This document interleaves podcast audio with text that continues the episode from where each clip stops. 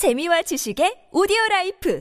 팟빵 안녕하세요. 군사도복입니다. 최근 알려드린 것처럼 우크라이나군이 그야말로 폭풍처럼 공세를 밀어붙이면서 너무 많은 러시아군의 장비가 노획되어 공세 작전에 차질을 빚고 있을 정도의 놀라운 활약을 보이고 있습니다. 최근 우크라이나군이 동부 전선에서 노획한 러시아군 장비들만 해도 그 수량이 그야말로 엄청난데 거기에 더해 최근 또다시 굉장한 수의 전차와 장갑차, 자주포 등이 노획되면서 무려 9개 기계화 여단을 우크라이나군이 신규 창설하게 되었을 정도인데요. 9월 들어 노획된 러시아군 전차의 수만 해도 528대나 되며 여기에 더해 장갑차는 무려 1540팔대나 되는 데다 전차들의 경우 T-72B3 전차 혹은 T-80BV 전차 같은 신형 전차들이어서 우크라이나군의 전력 증강이 더욱 가파른 기세로 올라갈 듯합니다. 미국은 사실상 무제한의 군사 지원이 가능한 랜드리스 법안을 통과시켜 현재 우크라이나를 돕고 있죠. 그런데 최근의 상황을 보면 이거 러시아판 랜드리스 아니냐는 비아냥이 나올 정도로 러시아에게서 우크라이나로 넘어가는 군사 장비의 규모가 막대합니다. 앞으로 10월 이후 우크라이나 전역의 평야지대가 다시 수렁 같은 진창이 되어버리는 라스푸티차 현상을 앞두고 전장 상황이 어떻게 진행될지가 중요한 상황입니다. 그런데 러시아군의 장비가 이번에 크게 보충되면서 우크라이나군이 라스푸티차 현상이 재개되기 이전에 크게 탄력을 받아 공세를 더욱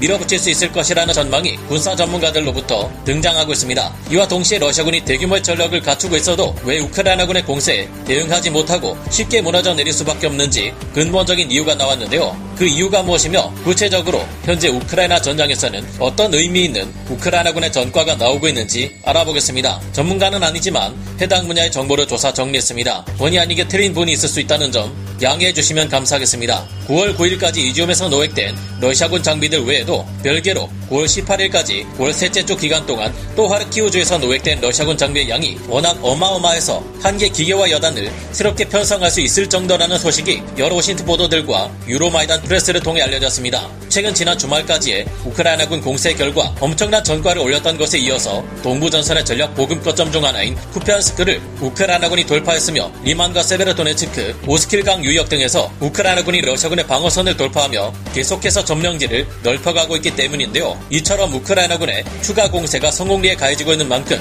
그 과정에서 얻어내고 있는 러시아군 노획 장비들도 상당한 규모를 자랑하고 있습니다. 우크라이나군은 쿠피안스크 방면의 러시아군 방어선을 뚫어내면서 일주일간 무려 70한대의 러시아군 전차와 160한대의 러시아군 장갑차, 47문의 자주포 및 야포, 3개의 방공 시스템과 31개 특수 장비 등 많은 것들을 얻어냈는데요. 여기서 러시아군 전차들은 T-72B3 전차 계열과 T-80U 처럼 비교적 신형 장비들이었고 장갑차의 경우 BMP-2, MT-LB, ETR-80 등이었습니다. 현재까지 우크라이나군은 이와 같은 전차와 장갑차를 상당량 운용해 오고 있었기 때문에 큰 도움을 받을 수 있게 되었는데요. 하르키우주에서 노획한 이 장비들과 지난번 이지움에서 노획한 장비들을 모두 합치면 전차 528대, 장갑차 1540판대 등 그야말로 엄청난 수준이라 사실상 현재 우크라이나군에게 가장 많은 전력을 증강시켜주는 것은 러시아군이 되어버린 아이러니한 상황입니다. 이를 통해 9개의 기계화 여단이 신규 편성될 경우 지금도 위협적인 우크라이나군의 공세는 더욱 파괴적일 텐데요. 현재 러시아군은 바흐무트 방면에서 공세를 가하고 있지만 미국 전쟁 연구소 ISW 등에서는 이 공세가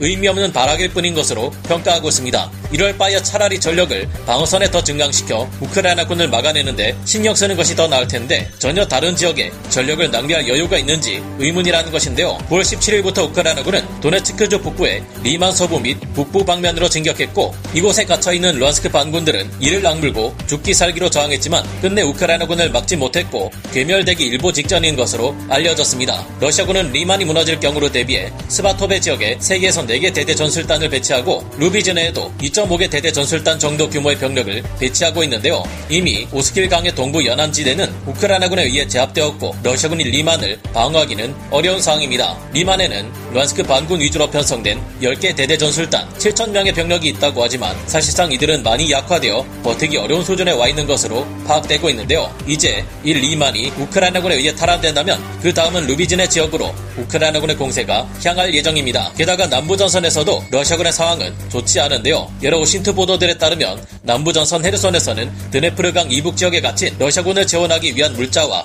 장비들이 러시아군의 폰툰 부교를 통해 이어지고 있습니다. 하지만 우크라이나군은 이들을 모두 파괴하면서 러시아군의 병력과 장비들을 강바닥에 모두 수장시키고 있으며 이 때문에 최근 러시아군은 보급을 위해 열차를 강에 빠뜨려 임시 교량으로 사용하려는 극단적인 시도까지 하고 있다는데요. 하지만 특히 러시아군의 보급과 후속 지원을 집요하게 파괴해대는 우크라이나군은 이 임시 열차 교량마저 파괴해버릴 가능성이 큰 것으로 파악되는 상황입니다. 러시아군 입장에서는 헤르손의 드네프르강 이북 지역에 남겨진 러시아군 20개 대대 전술단 병력에게 어떻게든 보급을 해주어야만 이 지역을 우크라이나군의 공세로부터 지켜낼 수 있습니다.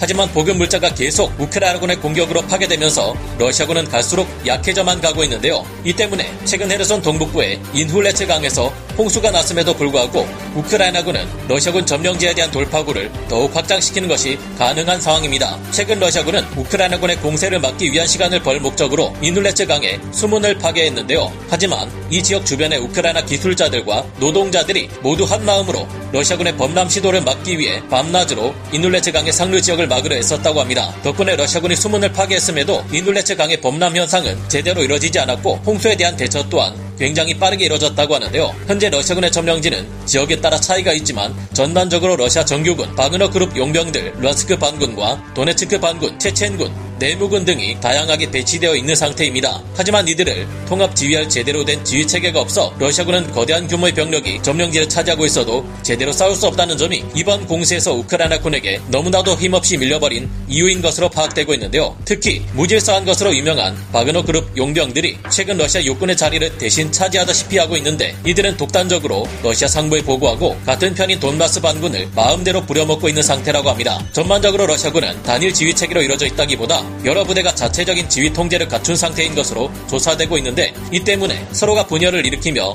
위기 상황 때 서로가 서로에게 도움이 되지 못하고 있다고 합니다. 러시아군이 정말 오랜 시간 버텨왔던 발라클레야에서 최근 러시아 내무군이 방어선을 지키고 있었지만 이들은 병력의 숫자에서도 장비의 양적, 질적 측면에서도 우크라이나 공세부대를 상대할 수 없었고 결국 포위당한 채 괴멸될 위기에 처했다고 하는데요. 그러나 주변에 있던 러시아군 병력들 중 이들을 구하러 오는 이는 아무도 없었다고 합니다. 볼리키브 야르에서 우크라이나군 공세를 맞닥뜨린 부대들에게도 지원군은 없었습니다. 당시 이 지역 가까운 곳에 러시아군 예비대 병력이 있었고 이들을 구하러 오겠다고 마음만 먹었다면 30분 안에 도착해 우크라이나군의 공세에 맞설 수 있었을 것으로 파악되지만 지원군은 결국 오지 않았습니다. 지역들을 차지하고 있던 러시아군 측 병력들은 각 부대들이 분열되고 파벌 싸움을 벌이는 지경에 이르렀고 이 때문에 결국 서로가 위기에 처한 상황에서도 구해주지 않았던 것이라고 하는데요. 9월 6일에서 9월 8일에 이르는 고작 이틀의 기간 동안 러시아군의 방어선은 우크라이나 공세부대에 의해 갑자기 무너져 내렸는데 이곳에는 러시아 내무군과 러시아 정규군, 돈바스 반군 등 여러 부대가 있었지만 이들의 통합 지휘하는 지도부는 없었다고 합니다. 결국 하나로 통합되지 못한 러시아군 부대들은 각자 전력 이 우크라이나군에 의해 하나하나 각계 격파당해버렸고 이들에게 지원된 제90전차 사단과 제3군단 전력까지도 정보를 전달받지 못한 상황에서 우크라이나군 기동부대에게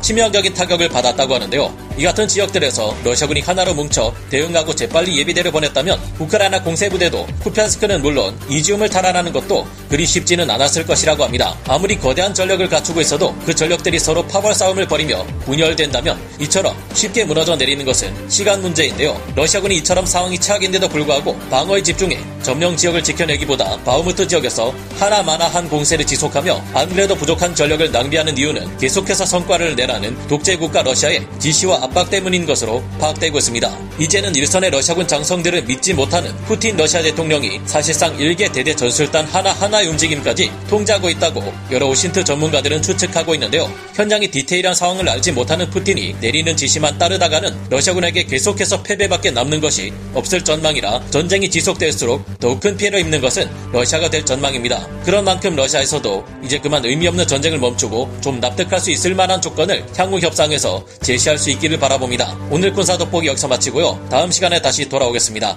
감사합니다. 영상을 재밌게 보셨다면 구독, 좋아요, 알림 설정 부탁드리겠습니다.